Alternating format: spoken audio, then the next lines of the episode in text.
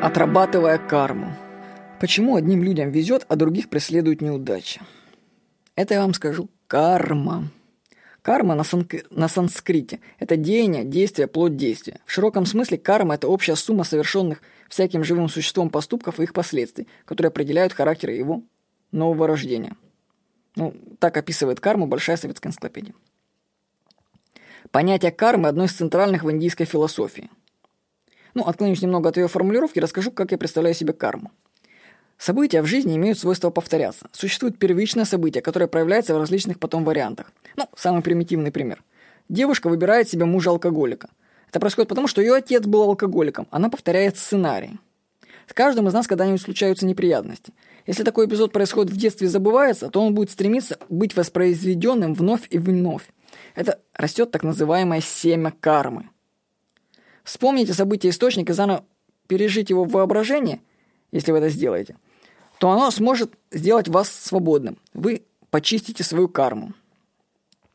Ну, можно, конечно, слегка погрузиться в мистику, обнаружить, что причины событий твоей жизни уходят корнями в прошлое, что ты можешь отрабатывать карму своего рода или даже прошлых жизней. И вообще даже не своих.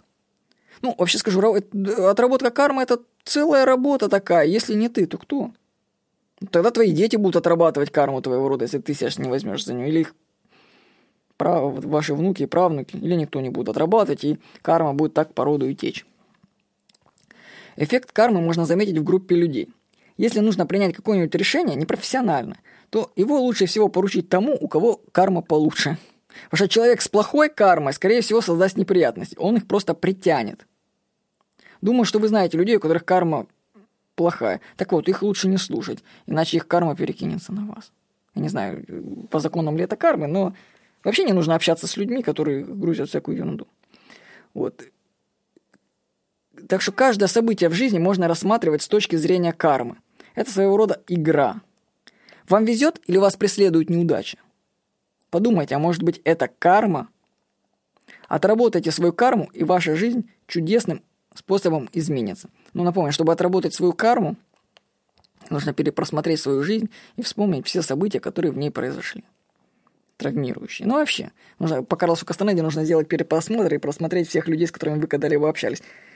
Скажу, что это действие на десятки лет. Но затем, когда карма почистится, начинают происходить чудесные, приятные вещи бонуса. Вот. Эта заметка была написана 11 марта 2013 года в хорошем отеле в Нувара Эйли на Шри-Ланке. Гранд Отель. Классный отель, кстати, будете там, заходите. Вот. С вами был Владимир Никонов.